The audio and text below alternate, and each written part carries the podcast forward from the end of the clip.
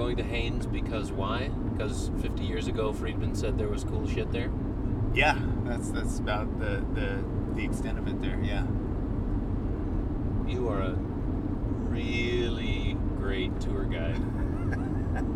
well, we'll we'll see if it's still there, right? What the town? Well, well I assume Haines is still there, but uh, the the cool shit in Haines, the museum. The museum. Yeah. Okay. You want you want the book? I guess I should drive. Yeah. Once you drive, I'll rustle around and get get out. Get out, Friedman. None of us are going to deny what other people are doing. If saying bullshit is somebody's thing, then he says bullshit. If somebody is an ass kicker, then that's what he's going to do on this trip kick asses. He's going to do it right out front, and nobody's going to have anything to get pissed off about. He can just say, I'm sorry I kicked you in the ass, but I'm not sorry I'm an ass kicker. That's what I do. I kick people in the ass. Everybody is going to be what they are, and whatever they are, there's not going to be anything to apologize about. What we are, we're going to wail with on this whole trip. Ken Kesey, Electric Kool Aid Acid Test.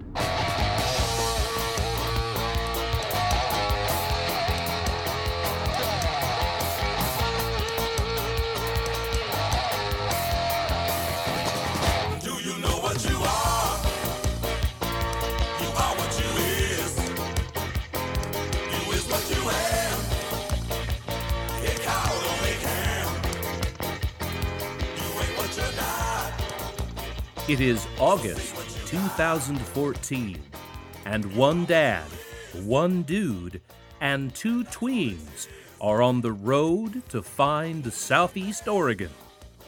This is some kick ass Oregon history. Welcome to another installment of Kick Ass Oregon History, a survey created by the geeked out history folks at orhistory.com. I'm your host, Andy Lindberg, and under the guidance of resident historian Doug Kenck-Crispin, we profile only the most badass, captivating Oregon stories. It's all Oregon sex, drugs, rock and roll, and earth shattering, devastating destruction. Basically, the good stuff. Kick Ass Oregon History is a presentation of orhistory.com and is supported by listeners like you. If you'd like to support the podcast, visit orhistory.com and click Donate. Last spring, we asked our listeners to give us money to help to fund a trip to Southeast Oregon to find some stories to tell for this series. We ran a crowdfunding campaign with an Oregon company, Incited.org. Two of our filmy friends, Mike Vogel and Jose Alberto Venutolo Chirinos, made a video appeal for us. And some of you coughed up some dough, along with our corporate friends, East Side Distilling, Ristretto Roasters, and the late Jack London Bar.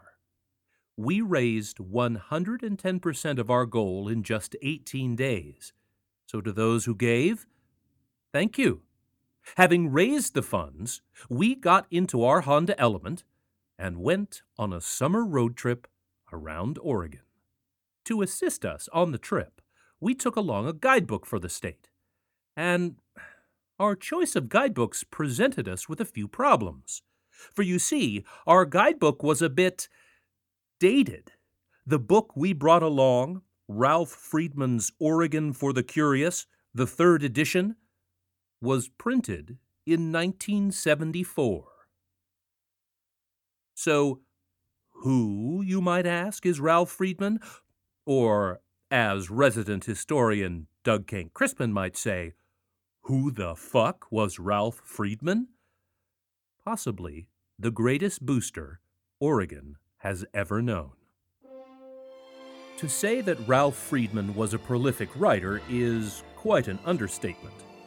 Friedman wrote 11 books during his career and was working on a 12th at the time of his death in 1995. A journalist and later a professor at Portland Community College and Portland State University, Friedman certainly carried a learned pedigree. But Ralph was always a bit more folksy. He wrote of his own epitaph My obituary will probably begin Ralph Friedman, Oregon oldtimer. I wish some backcountry weekly would add. He loved the common folk of Oregon and the United States and the whole wide world, and the trees and the waters and the earth and the animals. If there's space for one more line, he never met a good hearted, imaginative liar he didn't enjoy. So that was our design. We wanted to take Friedman's classic book, Oregon for the Curious, and follow his path and see how much has changed in the last 40 years. Or how much it hasn't. Before we left on the trip, we squeezed in a quick sojourn to Astoria. We visited with historian Matt Love and asked him his thoughts on Ralph Friedman. Ralph Friedman is probably the greatest success story of independent publishing in Oregon literary history, even today. Um, his Oregon for the Curious, um, he self published that because I believe it was turned down by um, publishers, which mirrors my own story. That's why I have such admiration. But he knew he had something, he believed in it, so he really risked everything for this print run. And then the book came out and it exploded and it went through all these editions. He was he and his wife were a two-person operation in their basement, mailing. And that time, Binford and Mort's was the big bookstore in Portland. I think he had a window display in Lipman's, which caused the book to blow up, or Benford and Mort. He had some good. Uh, this is before Powell's, uh, so he and then he just took his story on the road and sold out of the back of his truck. Eh, there's no precedent for it then. Even today, very few people hustled the way that he hustled to get his story out. And he was making a living from it, which most writers can't do that today either. So, as a self published author, and I started my own press, um, Ralph's story, when I came across it, and the sheer numbers of books that he was selling, was simply astonishing. And that was like in the early 60s, I believe. Those numbers that he sold like in the first, I think the first six months, he sold 6,000 books of Oregon for the Curious. That would be a smash in the Pacific Northwest today, much less Portland, Oregon. And uh, so there, that's he was an inspiration uh, to me, and I have sort of followed his path in, in direct sales to people. There was something authentic about how Friedman presented Oregon. It was bold and a little rugged, Friedman wasn't writing for a glossy monthly doctor's office magazine that proclaimed the list of the 10 best day hikes or the greatest charcuteries in Portland. This book was not written for specifically a tourist. It was actually written for an Oregonian who didn't know their state or just hadn't uh, you know really understood where they were. I mean, people weren't as mobile back then as they are today and like um, and of course, like I said before, there, this was before the interstate highway system. You know, I 5 blew through and changed the entire state of Oregon. Uh, you had to meander on 99, you had to do, you know, there was a lot of things that happened on these roads. And so he was writing, I think, a book. I mean, Oregonians are the, they, they're the ones who uh, bought that book. It wasn't like they were, like you said, writing for the Glossies, who are sort of high end people that are looking to go come to Astoria and stay at a boutique hotel. Uh, this stuff was gritty. You know, it was very, uh, what is the word? Grounded. And just, I'm, I'm it feels authentic to me. It does because I don't think that guy had a pretentious bone in his body. You know, um, he was married and kind of old school, and I don't know if he had. I don't know enough about him to, to know if he had any aspirations, higher aspirations as a writer, as a, maybe he was a closet novelist or wanted to write the big book. Uh, we'll never really know that. Um, but he had he believed in something. Uh, that's one of the reasons why I find it so inspiring that he knew he had something, uh, and then he did it. We also brought along with us and consulted some other classic Beaver State tomes on our expedition, including Richard Engeman's The Oregon Companion, the Oregon Historical Society's Oregon Geographic Names, and Bill Gulick's Roadside History of Oregon. 12 Days, a 40 year old guidebook leading our way, a teen and a tween, purely for your audio entertainment, a 10 year old Honda Element with either okay tires or straight up shitty treads, depending on who you ask, we were about to set off on a 1,400 mile journey across the breadth and down the length of our fine state.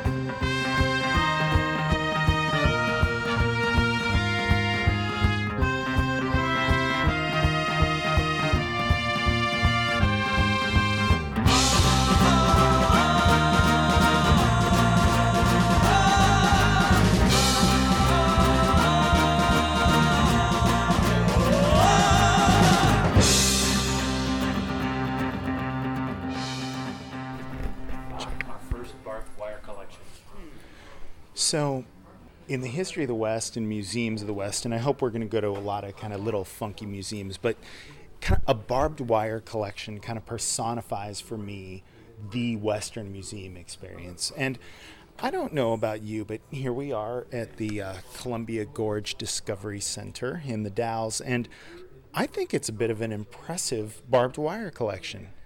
I, I disagree completely. Yeah, I'm hoping that when we get to Baker City, we'll go to the the uh, museum there. Their barbed wire collection, as I remember it in the '90s, was formidable. This will be the benchmark for all barbed wire, and it's and it may be low. I'm hoping it's The- low. Yes, the bar has been set very low. Eastern Oregon calls to mind the furor and pageantry of gold strikes, roaring camps, gunfire between red men and white men, bloody feuds which pitted stockmen against homesteaders and turned cattlemen and sheepmen into deadly antagonists, legends which have grown tall under the big sky, and the mystery of lost men, lost mines, lost rivers, and lost settlements, swallowed and hidden by and in the vast wastelands, and gone forever from sight, in hills and mountains, seldom seen up close, and rarely explored. For many Portlanders, and Western Oregonians for that matter, Pendleton is the beginning of Eastern Oregon.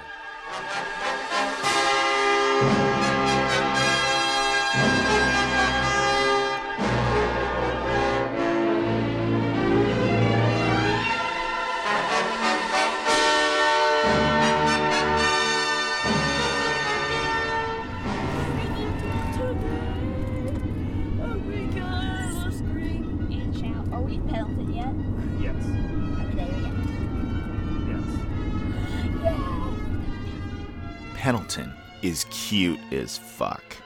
They've really run with the Old West, old timey feel, and I have to say, they've done it really, really well.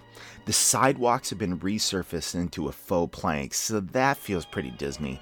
And unfortunately, in the process, they destroyed many blocks of original prism glass, which is honestly a damn shame. But other than that, it all feels really authentic and unforced. Say, unlike Sisters, Oregon, with their Old West gunfighters, saloon town, false storefront thing. Pendleton is just Old West as fuck, and we honestly like it that way. And of course, when it's not roundup season, the classic tourist attraction of all of Pendleton is the Pendleton Underground Tour. This is the granddaddy of them all. It's such a cornerstone of the Pendleton tourist experience that they even have the Brown Cultural Attraction highway signs on I 84 as you come into town, and these are not an easy affair to conjure up.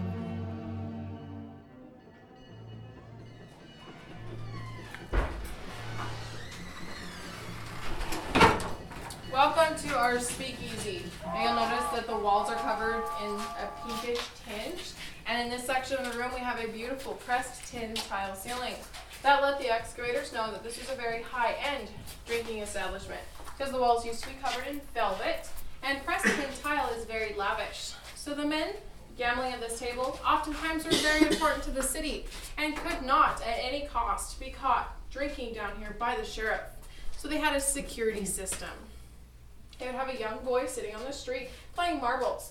Anytime he saw the sheriff, he would yank in a little ring in the sidewalk attached to those bells, letting the men know that there was a possible raid about to happen.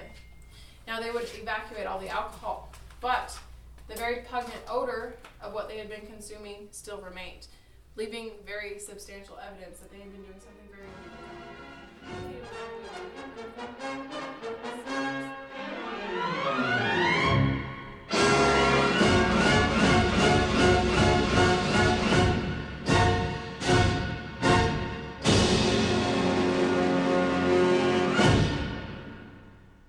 In Pendleton, we had an opportunity to visit with the Burger Barons Adam, Ryan, and Chris. Three men, stout and true, who took it upon themselves to eat and rank as many of Pendleton's hamburgers as they could get their hands on. Now, tell us, Burger Barons, what do you guys do? I am Adam Willard, and uh, Burger Baron Adam. Yeah. What's your burger specialty? I, I actually I am I'm my am the special burger. I eat whatever they bring me. It doesn't matter what it is. Uh, lot for of some egg, reason, a a lot, lot of of egg, spice. a, a lot of jalapenos, habaneros.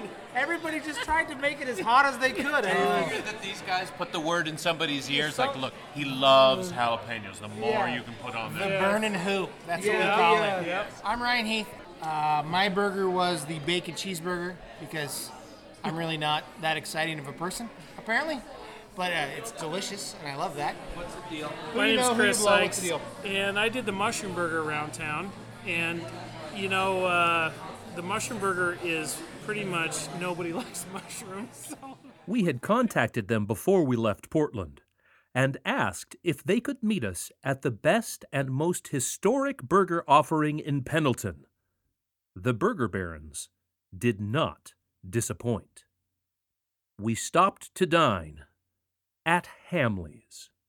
Hamley's was a saddle shop, and they were, I mean, there's still people, if you look, um, there's still people that ride Hamley saddles that their grandparents rode and their great grandparents. You can find Hamleys all the way back. Yeah, the Hamley saddles are a, a big deal, and the Hamley's Leather Company is a huge deal. Um, and that's pretty much from that back wall over there over was the Hamley Saddle Company. This, like Adam said, this used to be the Bon Marché. And Fred re- Meyer before that. Was this a Fred Meyer? This was Fred Meyer originally. Oh, I did not know. Yeah, I shopped in that with my mom when we'd come to Pendleton. he's They- made that up. They But go spent millions of dollars remodeling this to be the Hamley Steakhouse, and they've added the, the whiskey and all the stuff. But Hamley and Company was just the leather shop and the saddles, and they still have people people that are in there making saddles in their leather shop. They have leather products that are made at Hamley's, but for a long time the the the brand died out a little bit.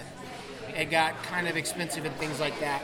Um, but down in that basement, uh, when we were cleaning it out, we found um, leather markings of some of the cowboys that run, won the original uh, saddles at the Roundup, and their stencils and things like that to make their shaps and other things. We found started in 1910. yeah, we found all kinds of maps. We found all kinds of things down there that was really cool. There's a piece out here that's um, really interesting. They when they started upping their production from like not really one-offs, but it took one guy a long time to do this.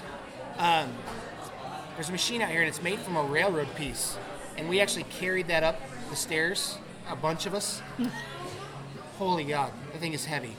But I talked to a little guy that was over there watching the remodel happen, and that, that building's all brick. And what that's they lay layer after layer of um, leather in there, and then it's a train axle, and it would come over with heavy heavy weight below it, and it would roll over and stamp that leather and cut out 50 pieces of leather at one time. Wow. And he said when that would go off, it was upstairs. when it would go off, the mortar would shake out of the bricks. It, would- it would hit so hard, everyone boom, and they'd do it a few times a day, and they'd cut leather pieces out like that. So the Hamleys, Hamleys Leather Company is really where it all started. They bought the brand, the name, the company, and everything, and expanded it into what it is today. And you know, I, we were talking about it. Awesome Max won like for our best burger. But Not if you're my gonna best burger. and not your best Cadillac burger. Jack Hey, our best burger. But if you're gonna come somewhere cool, I mean, this is probably the coolest place you're gonna come. I mean, to. visually, if you look around at all the light fixtures, the, the big bowl hanging up. I mean, Copper this is- this is Western Pendleton. The last, you know, this is Well- it. Out, you're out west. You know, They I mean, went into they went into Montana. They went in um, South Dakota. They went all over. We'll take you upstairs later. Um, and they got these back bars. These are all original back bars, and they're the one upstairs. I think is beautiful. like hundred years old. Um, when they got it, they had to patch a bunch of stuff because it had bullet holes in it, and that one came out of Montana. N- note to our listeners: never ever patch bullet holes in your bar bats. Leave them in there. Yeah, definitely. Exactly. Yeah, who would patch a bullet hole? That's yours. The manager of Hamley's offered us a tour of the two private bars and event spaces on the second floor, which included such memorable accoutrements as Bordello esque oil paintings of buxom beauties in bustiers and stockings, a gargantuan polar bear rug complete with head, and chandeliers that formerly appointed the Stardust in Las Vegas. While Hamley's The Saddlery is a time honored Oregon tradition, the restaurant and saloon is pretend history. The various trappings are old, but a shit ton of it was aged in other locations and brought into the restaurant in more modern times. It is impressive as fuck, and absolutely a must see and eat in Pendleton. The burgers are great. Having dined in such Western style, we continued on our trek.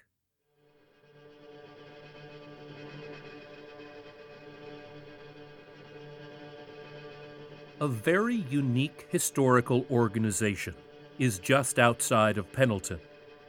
On the Confederated Tribes of the Umatilla Indian Reservation, just behind the Wild Horse Casino, is the Tamástslikt Cultural Institute. It is a very different type of presentation, with a little Disneyland thrown into the mix. It's a raw message, and the curators of the museum have attempted to tell an underrepresented interpretation of Oregon history. In addition to native artifacts, thought provoking quotes are displayed throughout the exhibits. Quotes that are contrary or even combative to the accepted narrative of Oregon history. Negotiations of the treaties between the native peoples and the federal government are given much real estate. In the spring of 1855, a treaty council was called to contain the native peoples on a shitty little reservation. 1,500 Nez Perce came to the council in full regalia. At a full gallop, they came in, beating drums, brandishing shields, and firing guns.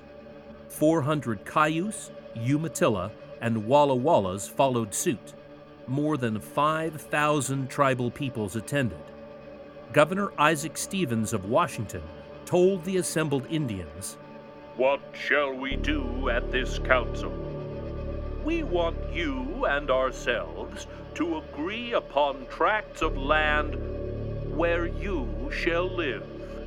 The governor's truer intentions were revealed in another quote. I confidently expect to accomplish the whole business, extinguishing the Indian title to every acre of land in the territory.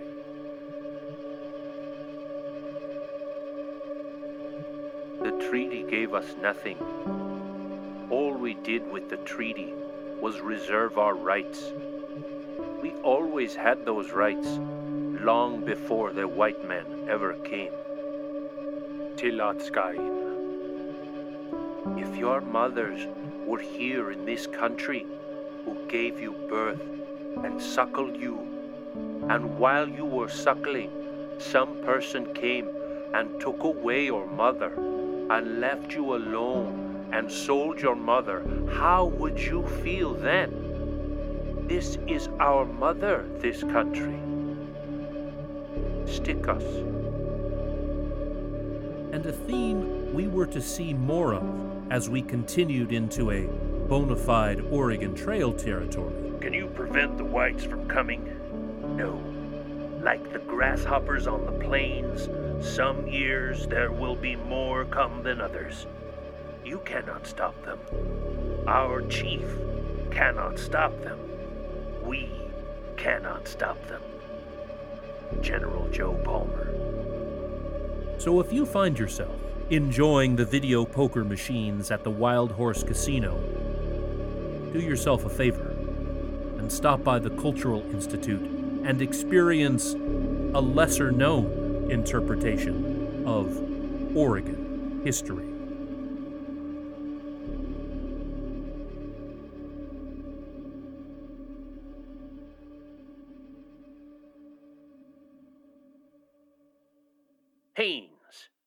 Eastern Oregon Museum, four blocks north of US 30, has Surrey with fringe on top, buggies, horse drawn sleighs that carried mail, a complete blacksmith shop, and much more of the memorabilia of Eastern Oregon. Haines apparently closes down on Tuesdays. The junk store, the Haines Steakhouse, as recommended by the Burger Barons, and other concerns in town were all closed when we arrived on Tuesday. We lunched on some mediocre Caesar salads in a little tavern that was open, the only spot doing business on Tuesday, and we drove to the Eastern Oregon History Museum. But we saw that it too was closed.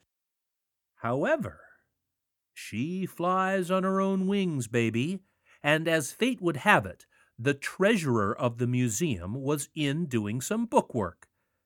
And she gave us a personal guided tour of this truly unique, quintessentially Oregon museum, and proved she had a bit of Oregon history herself. That's wonderful.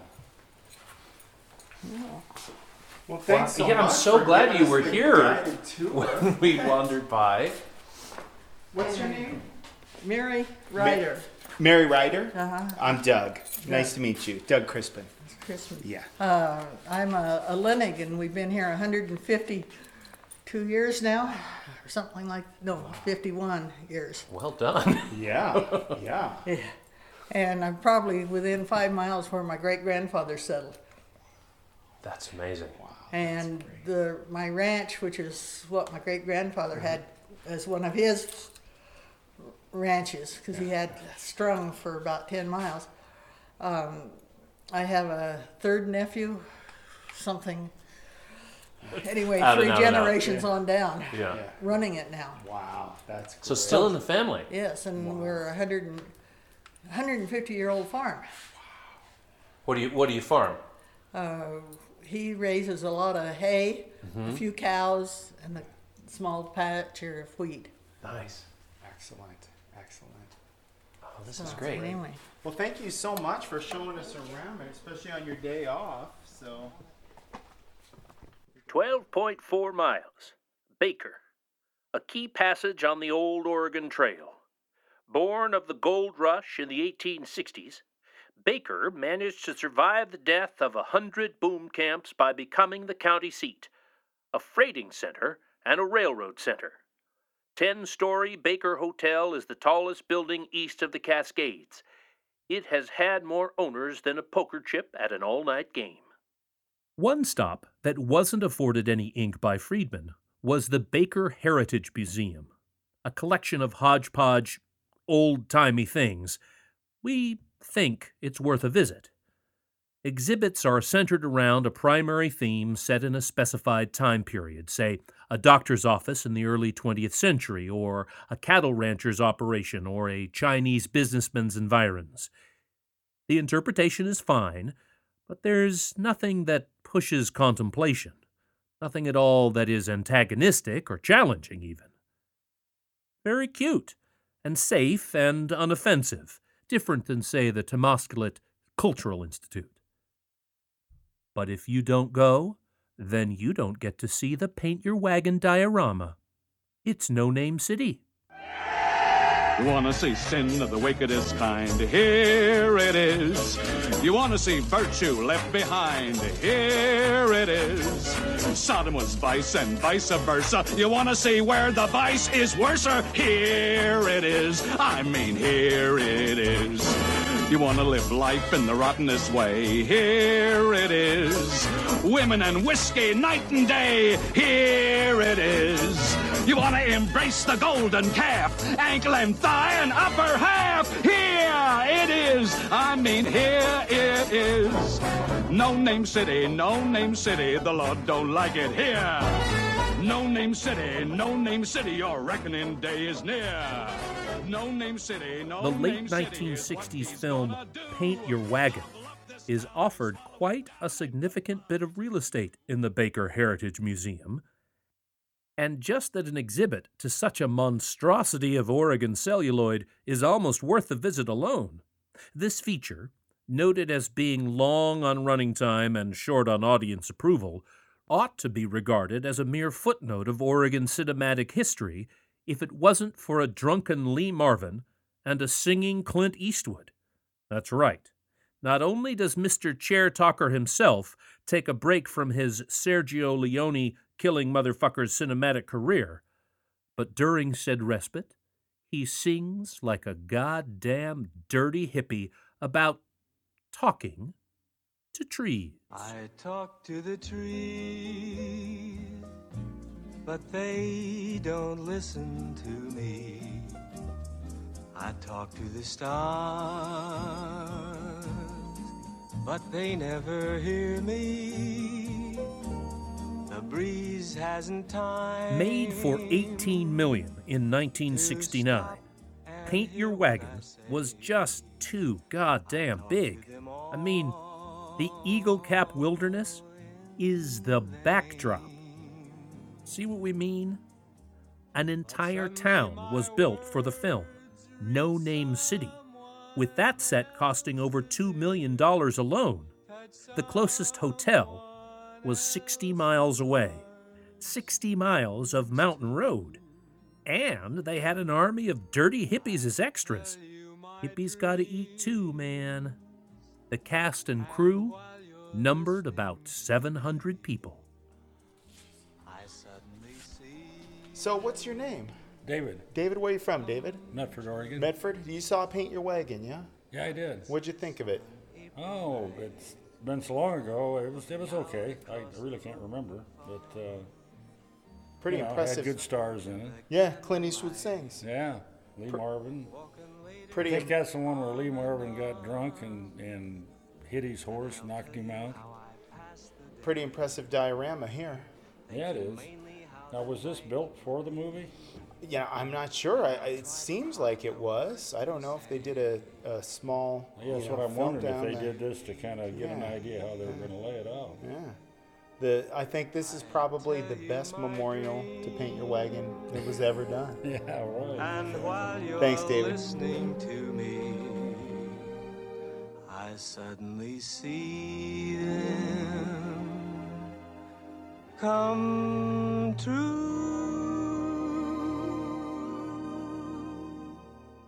But it wasn't just the big budget that crashed the film. As Roger Ebert pointed out, it has the notoriety of being the first big budget musical to earn an M rating rather than a G rating that usually graced the genre's contemporaries. Ebert speculates that this was because the film featured a prairie schooner packed with Parisian prostitutes, a few incredibly mild swears, and a three way marriage between Lee Marvin, Clint Eastwood, and Jean Seberg. I know. Pretty racy, huh? The New York Times didn't exactly give the film a glowing review either. While noting that scenes were framed in some of Oregon's most spectacular mountain greenery, the review called the film amiable and felt that it didn't really take itself seriously, and not in a good way. The score was attributed as being out of touch with 1969 society and indeed elevator stuff. The Oregonian's reviewer was not terribly kind either. Ted Mahar described Eastwood as simply a big clump of matter in front of the camera. Seberg's dubbed singing voice was called pathetic. And all in all, he calls the film overly big but underly substantial, something like a two ton marshmallow. The scenic Oregon backdrop, however, was regarded rather highly.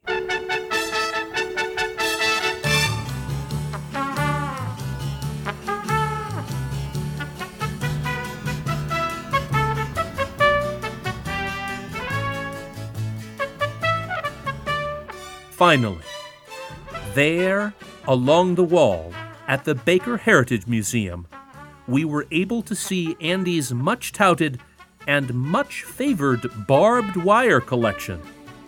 And while at first a little bit of a letdown, after some keen observation, it did not disappoint. Andy explains. Well, Andy, uh, you have certainly.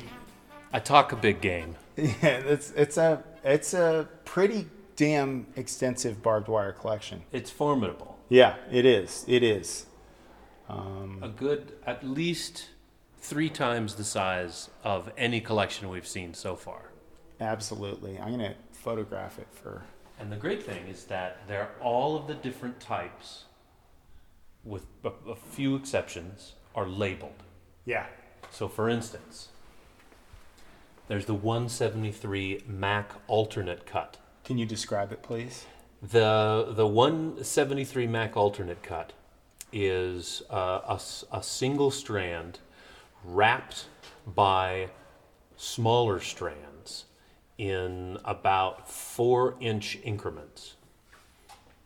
Unlike the 334, the Kelly single line, which appears to be um, just uh, spikes attached to a single thread. You do pretty good at describing audially some uh, barbed wire, Mr. Lindbergh. Well, I have a lot of experience interpreting poorly worded history. Fuck you.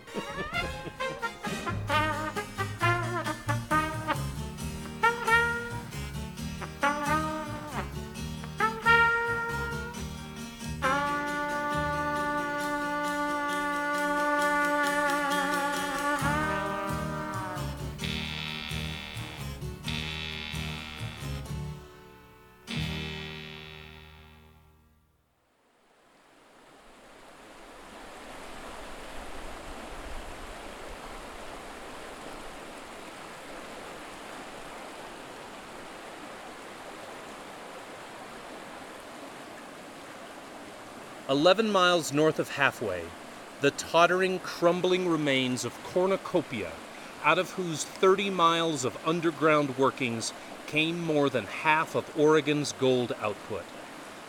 Founded in 1885, the town was going strong until October 31st, 1941, when the mines were suddenly closed. Within 24 hours, practically all the 700 inhabitants pulled out. Despite its disintegrating, Cornucopia is still the largest ghost town in Oregon. Camp under the pines on the banks of Pine Creek and fish in the bouncy stream. Or in my case, stand in the bouncy stream.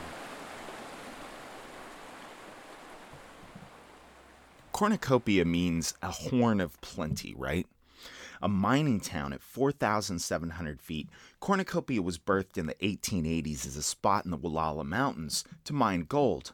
In 1885, description allowed Cornucopia one nice frame house and many tent and log cabins built rather hastily to accommodate the first rush. The town can boast five saloons, one store, two restaurants, blacksmith shop, barber shop, butcher shop, and a livery stable. Also, a lodging house, which, while neatly kept for a young town, is hardly patronized enough, as the traveling class in such camps objects seriously to too close confinement and prefers camp life. Kinda like us, dear ass kickers. Kinda like us. The real boom years at Cornucopia were 1884 to 1886. Tents were scattered across the mountain, and 800 prospectors and laborers dotted the mountain like ants.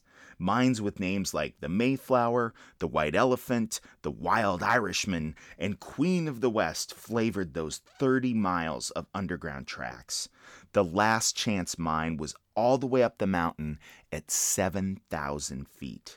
Cornucopia pretty much went bust in World War II, with activity fluctuating wildly in the ensuing decades. At times, the mines were the largest producers of gold and silver in Oregon. Cornucopia found us walking through a deserted ghost town, the buildings still visible through the trees. A handy reminder from the Baker County Sheriff that the place was indeed private property and that no trespassing was allowed. Cornucopia could be a pretty rough place. In 1886, a few of the miners were none too pleased with the deputy clerk at Cornucopia, one Mr. Mitchell. The miners claimed the clerk had been swindling them and decided that Mitchell should skedaddle. He was served with written notice to leave by November 28th, and to make sure the message was clear, a hangman's noose was placed over his door. Not taking the message too seriously, Mitchell just kept on going about his tasks. On the afternoon of the 28th, while working at his desk, Mitchell was shot through the arm by an unknown assailant who had fired through the clerk's window.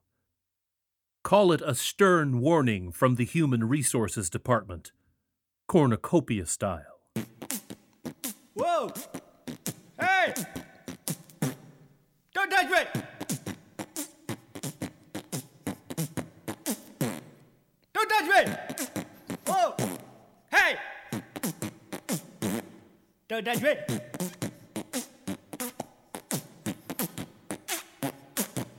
Hey! Hey! Don't touch me! Don't touch me!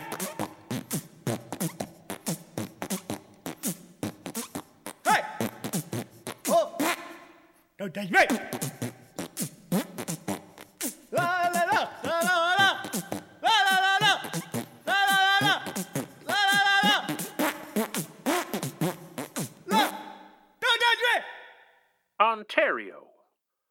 Largest and most modern city on the eastern Oregon border. Ontario's motto is Where Oregon Begins. It's just a passing through place where Oregon begins, meaning that you are in this political creation just because you left that last political creation, Idaho. It's a collection of dwellings noteworthy because there just aren't that many other dwellings for quite some time as you're passing through. Friedman even hints at that in 1974 in another section of Oregon for the Curious. He calls Ontario the glittering showcase of the Snake River country, but I think he's just being charitable, and there is indeed electricity. We stayed at the Motel 6. Mr. Patel ran a very clean spot there, and the free shitty coffee in the morning was very much appreciated. Motel 6 as a transitory town is such a bizarre experience.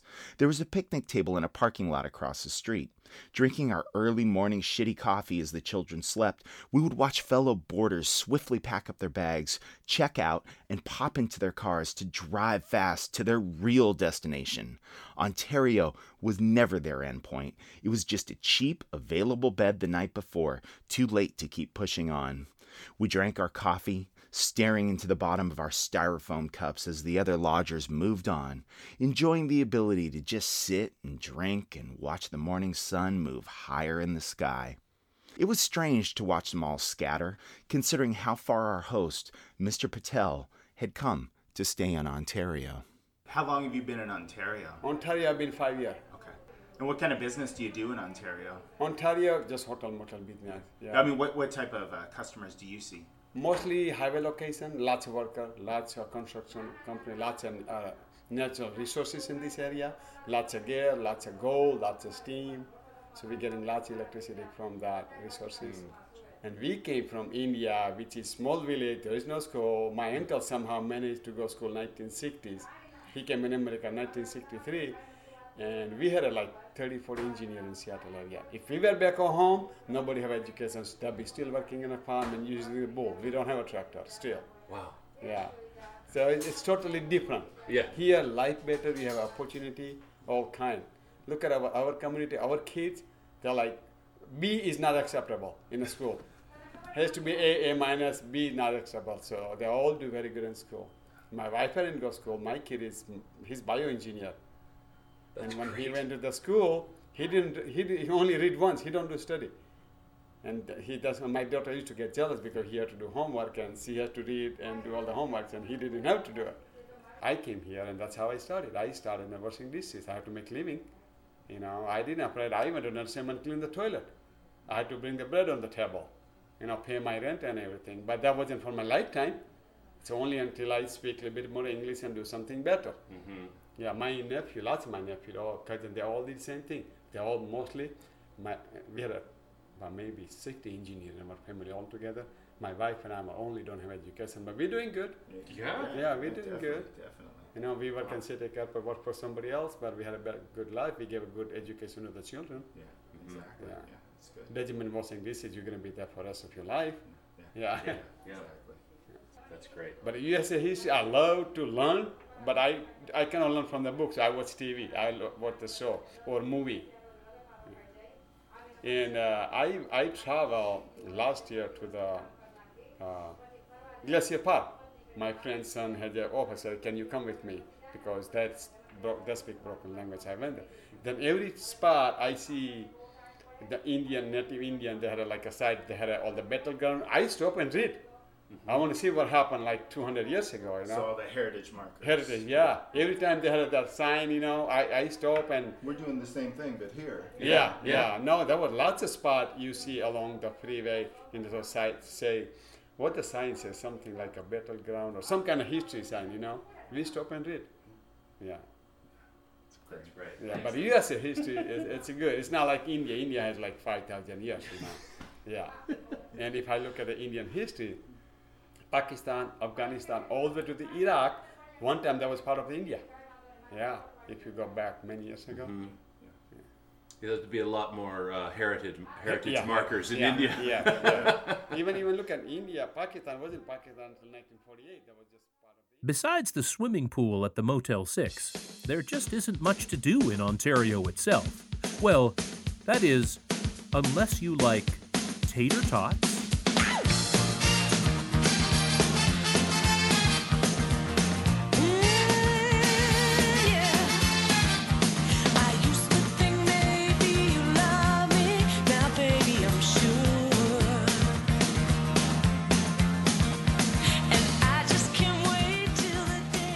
Ida invented the tater tot in 1954. That's right. Before 1954, there were no potato barrels or spud puppies or whatever the fuck they call tater tots when you can't use that trademarked tater tot name. Or Ida invented that parcel of potatoey perfection.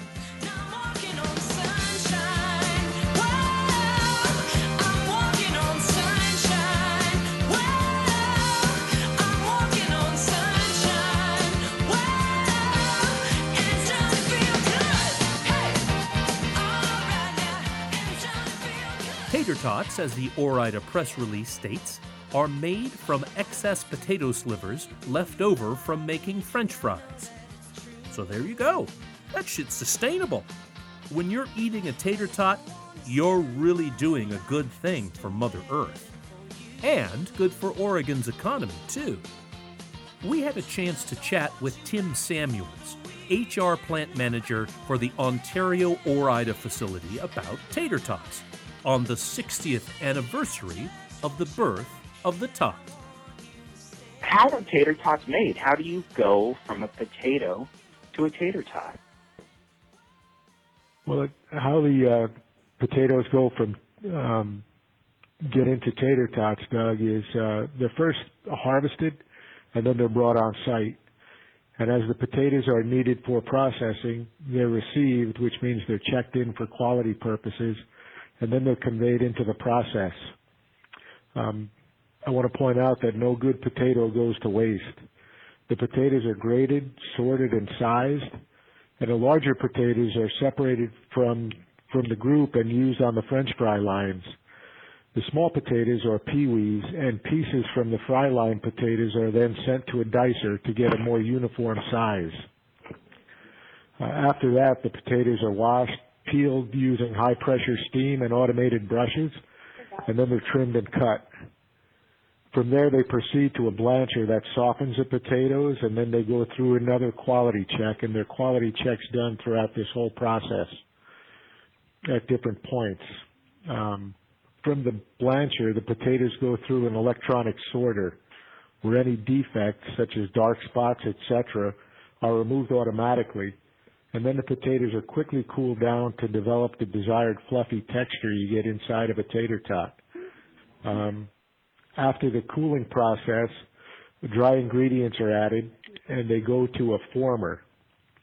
And the former takes the potatoes, which are kind of in the form of a mashed potato situation, um, um, and then they're extruded into forms and they make made into the shape of a tater tot. Um, after the former, they go right to the fryer. Once they go through the fryer, they go into a freezer tunnel immediately where they're quickly frozen. And after that, they go to packaging where they're put in different bags and in different sizes. Um, another quality check is done, a final quality check is done at that point, and then the tater tots are finally packaged in cases and conveyed, conveyed to a frozen storage facility to await shipment to a grocery store near you. And how many pounds of tater tots are produced annually at the Ontario facility? Annually at the uh, at the facility here, we produce about 75 million pounds of tater tots a year, give or take a few. Um, overall, we produce between 600 to 650 million pounds of product annually. 75 million pounds. That is a crazy number. So, how many tater tots is that?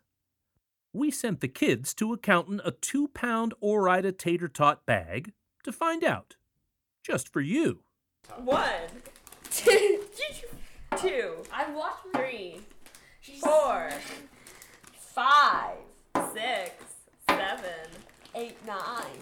32, 33, 34, 10, 11, 35, 36, 37, 38, 39, 40, 40, 47, 68, 69, 70, 71, Who's gonna eat all 72, 89, 90, 91, 92, 93, 94, 95, 96, 97.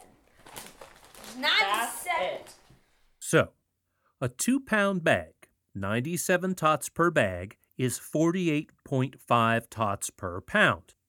Using mathematics, that gives us over three and a half billion tater tots made right here in Oregon, baby. Tim told us a little more about Ore-Ida in Oregon.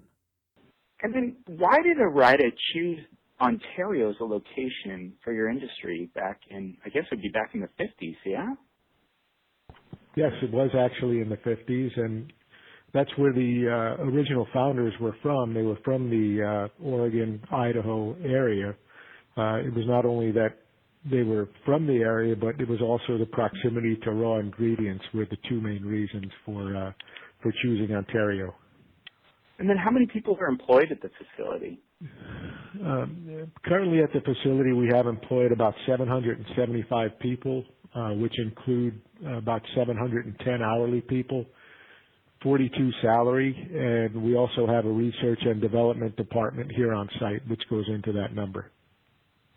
And then do you have a sense of how many other jobs are created in the region uh, from, from what you guys do there at Ore-Ida? Yeah, Doug, I couldn't put a direct number to it, but I can tell you that jobs that are directly related um, to uh, to our facility are the good people that grow, harvest, store, and distribute our products by both rail and truck, and the retailers that sell our products and all the people within those organizations, such as Albertsons and Winco and places like that. So any sense on uh, what kind of impact Ore-Ida has had on the Oregon economy? Um, well, outside of paying our taxes to the city and, and the state of Oregon, we provide stable, good paying jobs for the people of the greater Treasure Valley area here. There you have it. Almost everything you ever wanted to know about tater tots. except for the lingering question Is the tater tot Portland's signature dish? This is resident historian Doug Kenck-Crispin, and I'm sitting down at the Limelight in Southeast Portland with Dave of Dave Knows, and we're eating some uh, delicious tater tots. And Dave, you know, you had a really interesting point we were chatting one day where you said you really thought that tater tots were the signature Portland food. Why is that? And you know everything about Portland, so wh- why do you think tater tots are the signature Portland food? Well, I don't know. That, I don't know where I came up with that or why I was saying that. I don't remember saying that, but I'm sure I said it. We also checked in with food historian Heather Arndt Anderson, author of Portland, a Food Biography. So is the tater tot the signature dish of Portland? No, it's not. Tim's down, though, although on a larger scale. And and finally, Tim, uh, maybe this question is more appropriate for you, but Ashley's brand manager, you as well. Uh, you know, we were having a discussion the other night uh, with some friends and, and trying to really kind of come up with. We were talking specifically about Portland, but we can extend it out to Oregon as well. It's kind of signature dishes, and over and over again, we kept coming up with tater tot is really kind of the signature Oregon dish. Tim, would you agree with that?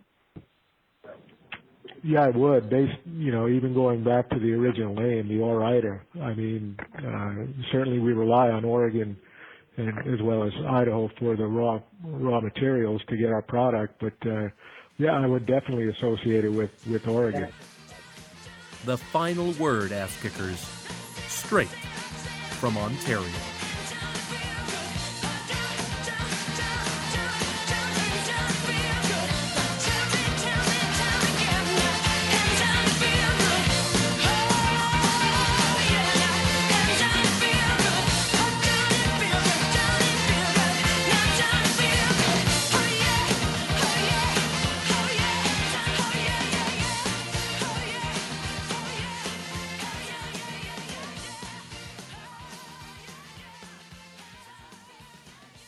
And of course, a stop in Ontario would not be complete without a visit to the infamous Miss Sally's. Next door to Ontario is the little town of Nyssa. Longtime listeners of this survey will recall that this strip club, Miss Sally's, was fundamental in establishing our free speech legacy that we have today in the Beaver State the Oregon Supreme Court decided that unpopular forms of expression were to be decidedly protected by the Oregon State Constitution. When the owners of Miss Sally's were arrested for violating city ordinances due to one of their naked dancers' apparently lewd behavior, our rights to write, speak, or broadcast whatever the fuck we want were strengthened. As podcasters of Oregon history, we knew we would be remiss if we didn't visit this historically important location in our state's heritage. And we're fine with naked people, too. Only Miss Sally's was no longer there. Bob's Steak and Spirits, under the motto, Where Friends Meet, now occupied this location of Oregon freedom. A sports pub themed affair, Bob's might fit appropriately under the family friendly qualifier. Needless to say, pairs of bare boobies, or even a singular naked boob at that, were not in attendance.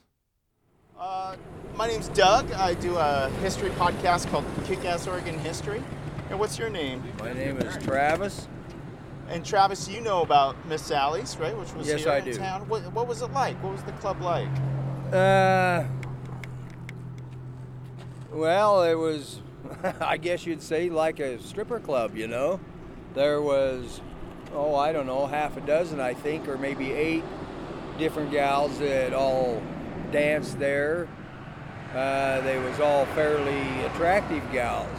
Were they from town, or did they come in No, I think they was brought in from around Eugene area, if I'm not mistaken. Okay, yeah. So then they just stayed here in town while they were dancing. Yes, it, the gal that owned Miss Sally's, she also owned the motel down there, so she boarded them at the motel.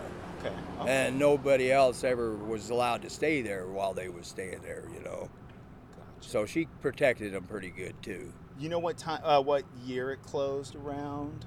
Oh my lord, uh, I don't. It's Ten been, years ago or something. You know, I don't know if it's been that long. It may have though. How you know, time flies. Sure, sure. But uh, yeah, it's been several years. I know that.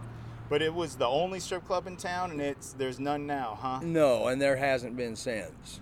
I know there was a lot of people that protested for a while. They marched up and down the sidewalk here, but that they done it for almost a whole year to no good. It didn't do them no good.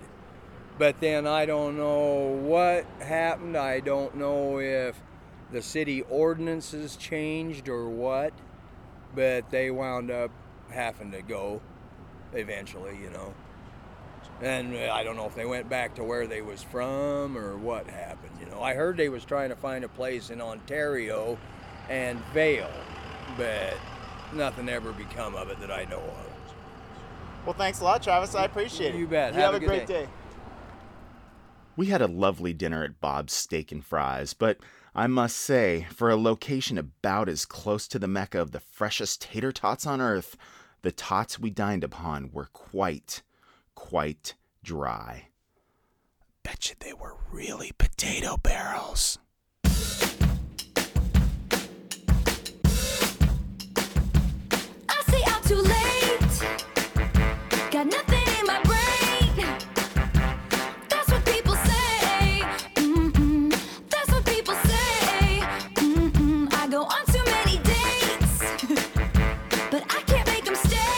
Thank you for listening, Ass Kicker. And be on the lookout for future podcasts from orhistory.com. We hope that you agree that this episode featured some kick ass Oregon history. Today's podcast was written, recorded, edited, and produced by Doug Kenck-Crispin and Andy Lindberg. Citations are available on request. Kickass Oregon History is on Twitter at Oregon underscore history. We're also on the Facebook. The email address is OregonHistorian at gmail.com. Follow us on Instagram at Kickass Oregon History. Want more Kick Ass Oregon history in your life? Become a podcast supporter. Learn more at orhistory.com. Just don't get too close to Mr. Kenck-Crispin. He's liable to use your scraps to make tater tots. You stay historic, Oregon, and kick ass.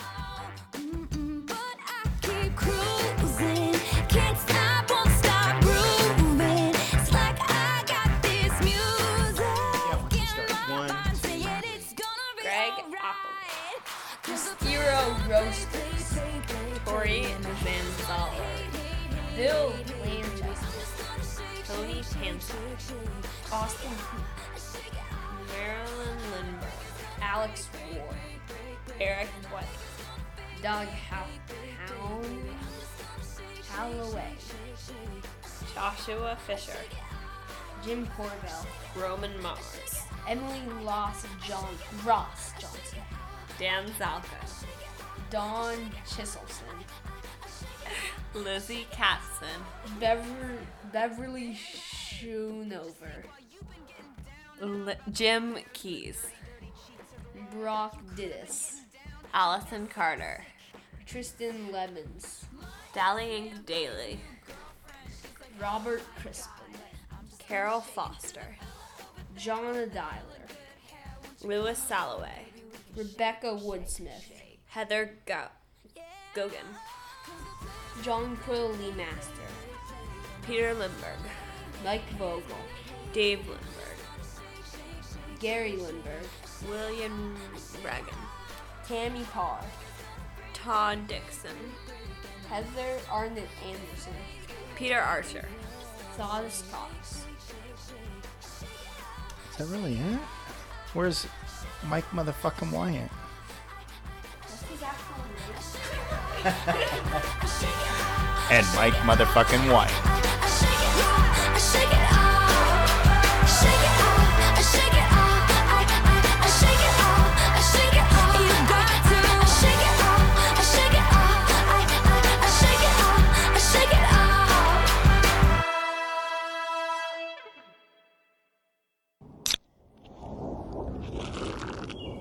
orhistory.com.